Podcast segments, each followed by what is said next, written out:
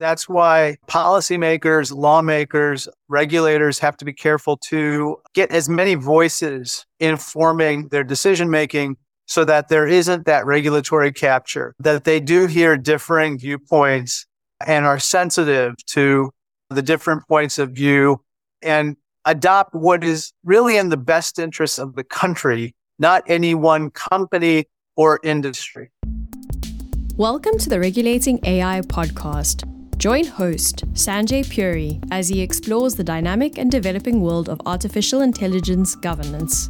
Each episode features deep dives with global leaders at the forefront of regulating AI responsibly, tackling the challenges using AI can bring about head on and enabling balance without hindering innovation.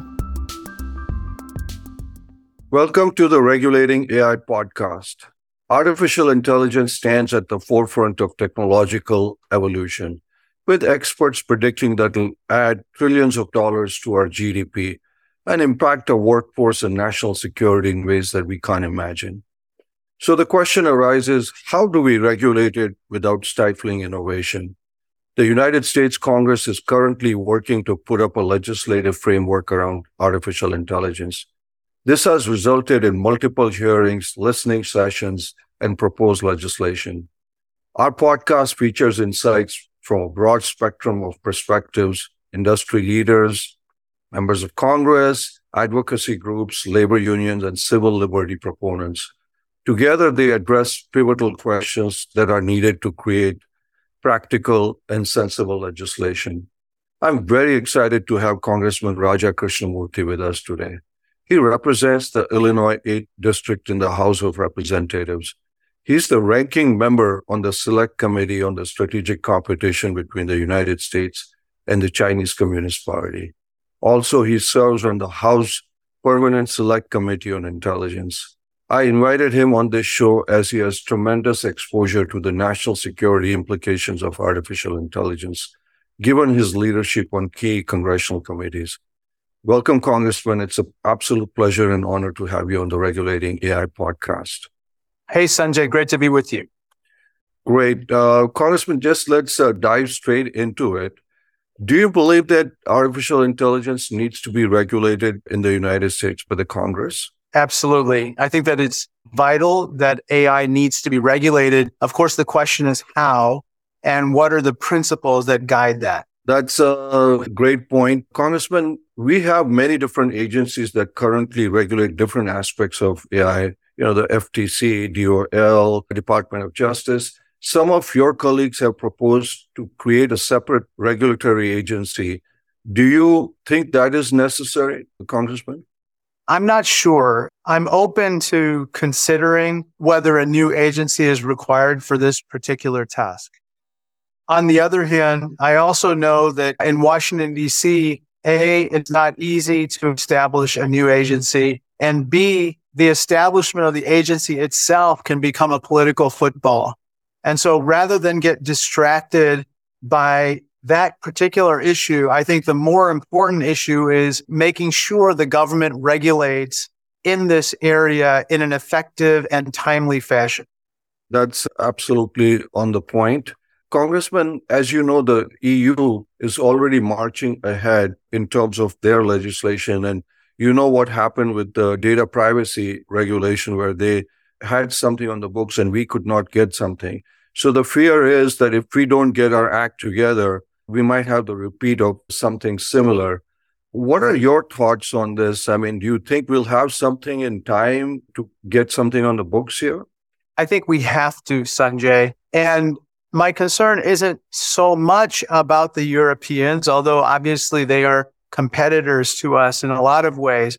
My bigger concern is about the Chinese Communist Party putting in place certain regulations which might go against our values and that might also give an advantage to their companies and entities that are developing AI models.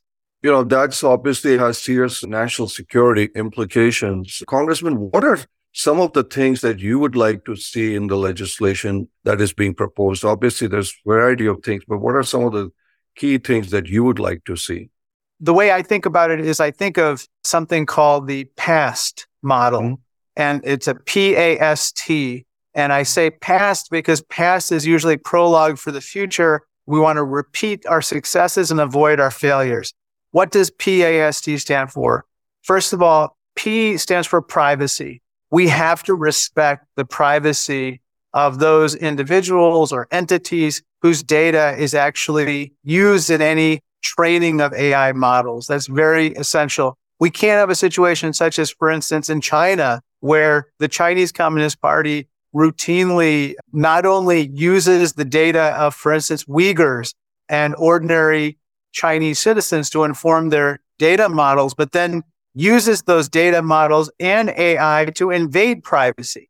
So both on the front end, but also on the back end, we have to respect privacy. privacy. The A in the past, the way I think about the past model, it stands for accountability. We can't repeat the failures of social media where unfortunately companies who had created social media platforms were somehow insulated or became immune from any consequences associated with nefarious behavior that was predictable with their platforms. The S in PAST stands for security. We have to make sure that these AI models adopt some minimal cybersecurity standards so that they are not hacked and used again for nefarious purposes. And then finally, the T stands for transparency. We have to have full transparency as the algorithms that inform these AI models so we can then understand whether they contain any biases as well as what is being used as the logic for determining future results. No, that I think is a great model, Congressman. PAST. I'm going to use that. And I have a trademark on it, so I get 10% of anything you get.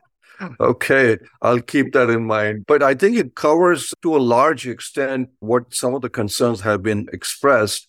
Congressman, obviously you have seen a lot of large companies, whether it's OpenAI, Microsoft, etc. You've seen them in hearings coming in and saying regulate us the fear that some of the upstart companies, and you talked about stifling innovation, there might be some regulatory capture that will be set up by these large companies so that it becomes a real roadblock for them to do that.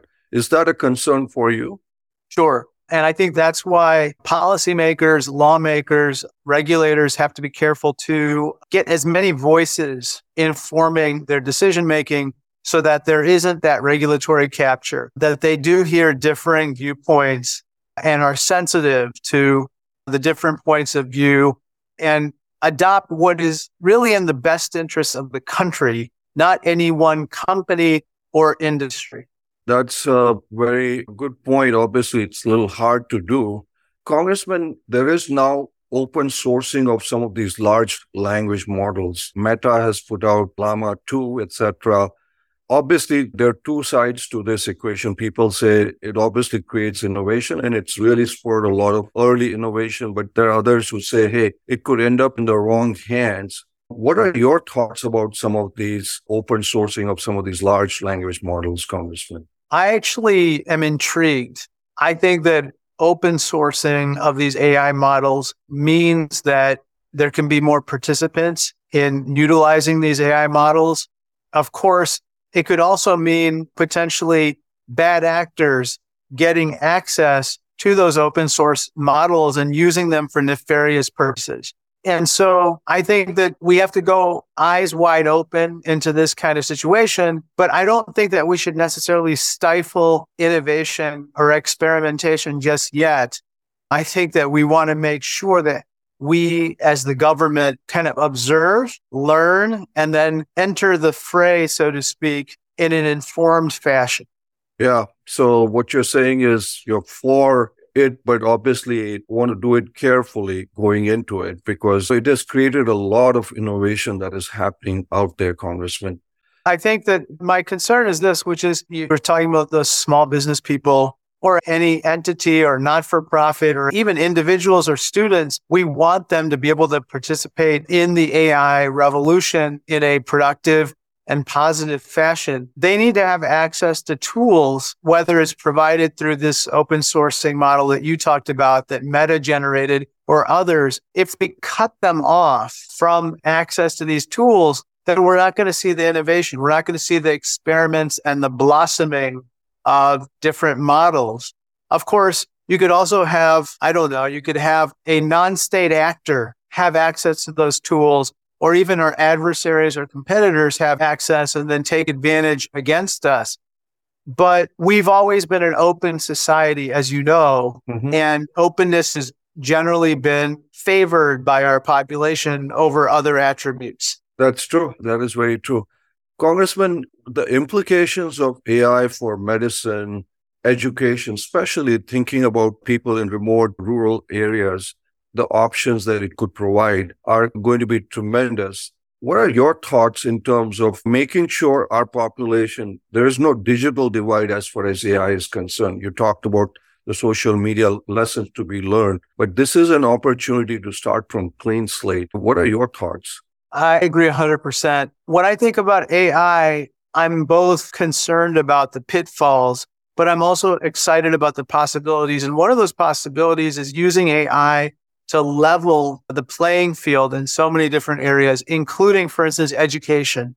One of the most exciting or innovative uses of AI will be in individualized education for children and students from the very beginning levels of education where, you know, AI will help to level the playing field in terms of access to good teachers or access to good facilities. You could imagine every child having a tablet and the tablet becoming almost like a personal tutor.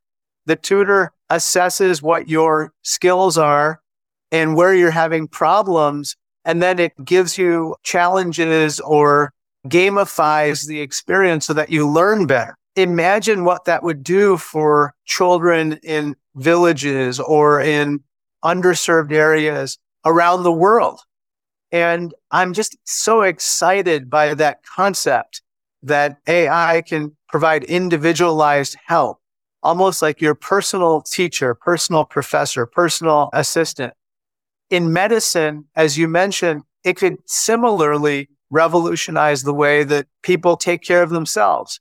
You know, my father, he's an 83 year old Indian American, one of my heroes. He loves to give advice to everybody in the family about what he thinks their ailment, physical ailment is, and maybe they should have a little bit of this Ayurvedic medicine or that Ayurvedic medicine or this, you know, thing. And it's very charming.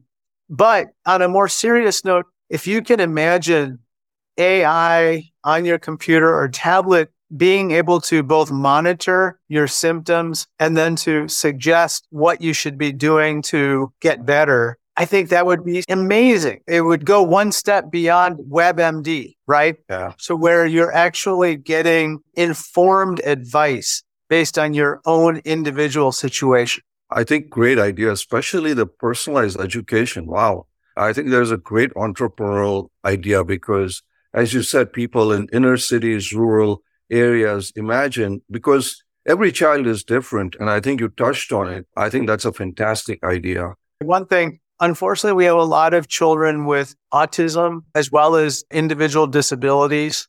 Yes. We don't have the resources. We're not able to provide enough resources, even though we should, in making sure that they get up to speed and get mainstreamed into our educational system. I could easily see AI being used to help them to climb faster. And I think getting to a place where they can become even more productive citizens and able to realize their potential. So I'm just really excited about that possibility. Congressman, is that the role that entrepreneurs need to take, or is there a role for main? Oh, also, there's a role for Congress or in something like this because this is revolutionary. You bring up a great point. I think entrepreneurs are going to lead the way and they should. And I think there's nothing wrong with them, in fact, being encouraged to kind of lead the way. And as you know, some of our greatest innovation comes from entrepreneurs. At the same time, I could easily see, for instance, DARPA or NASA or other agencies that require AI to be used in certain ways on an expedited timetable, taking up the challenge on their own to push the envelope.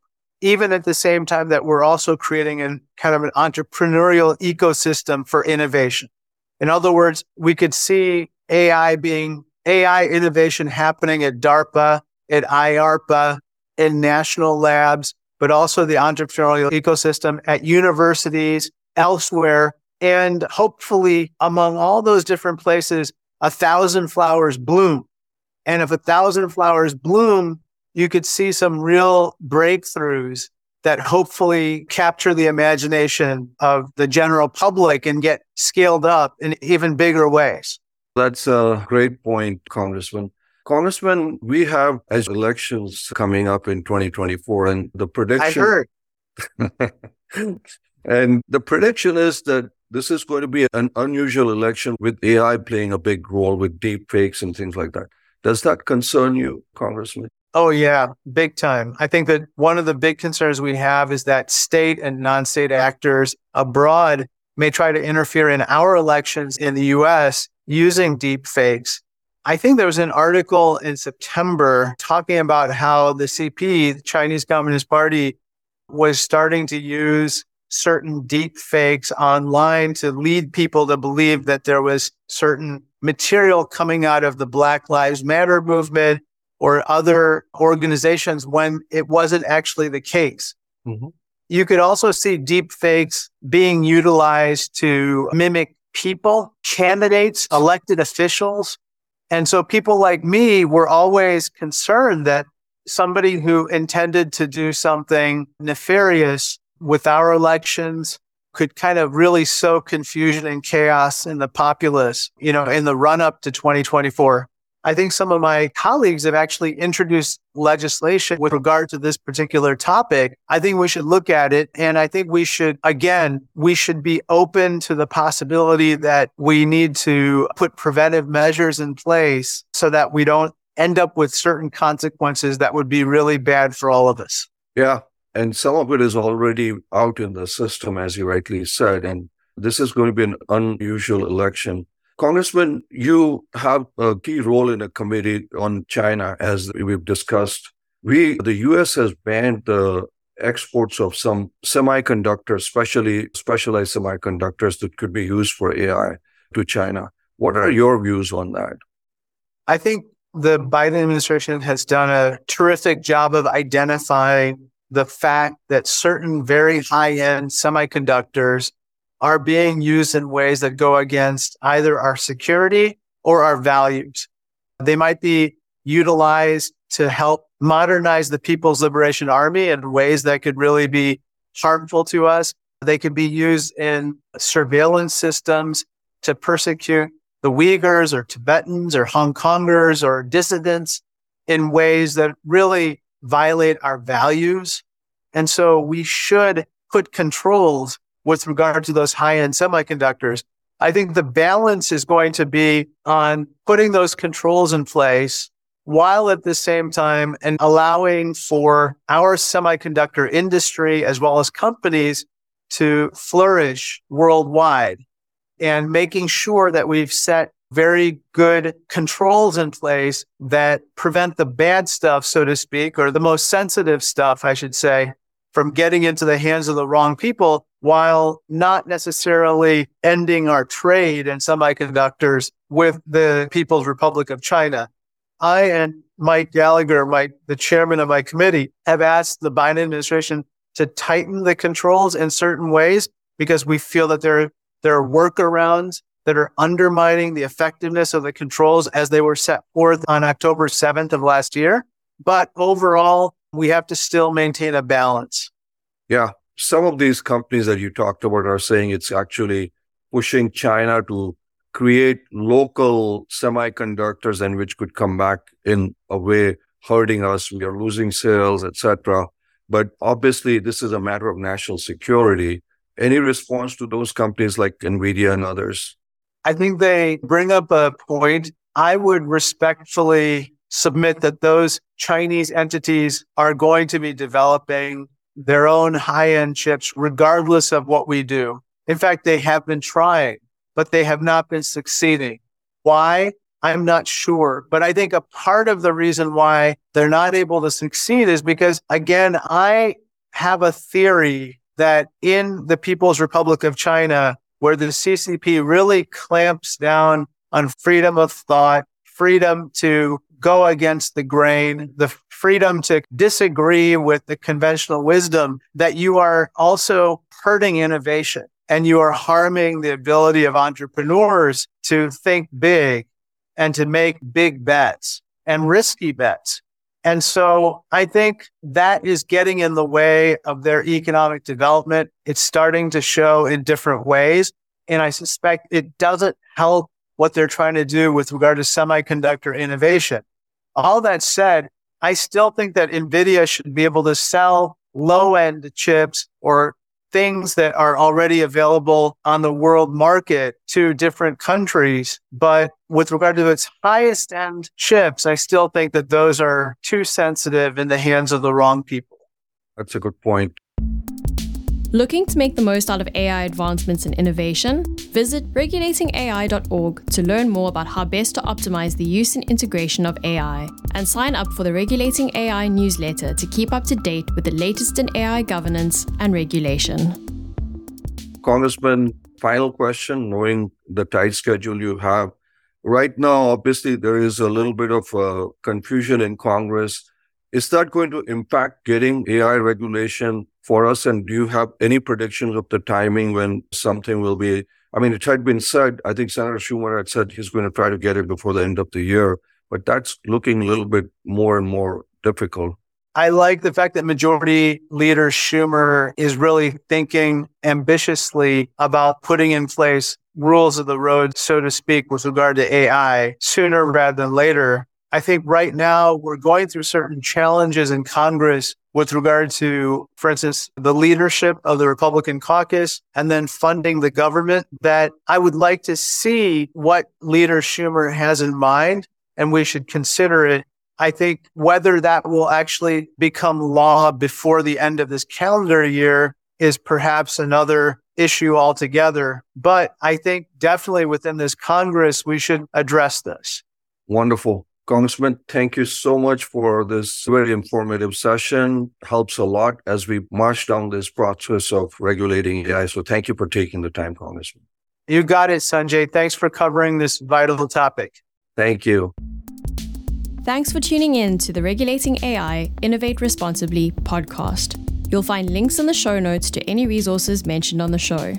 If you're enjoying our podcast, please subscribe so you'll never miss an episode and leave us a five star review.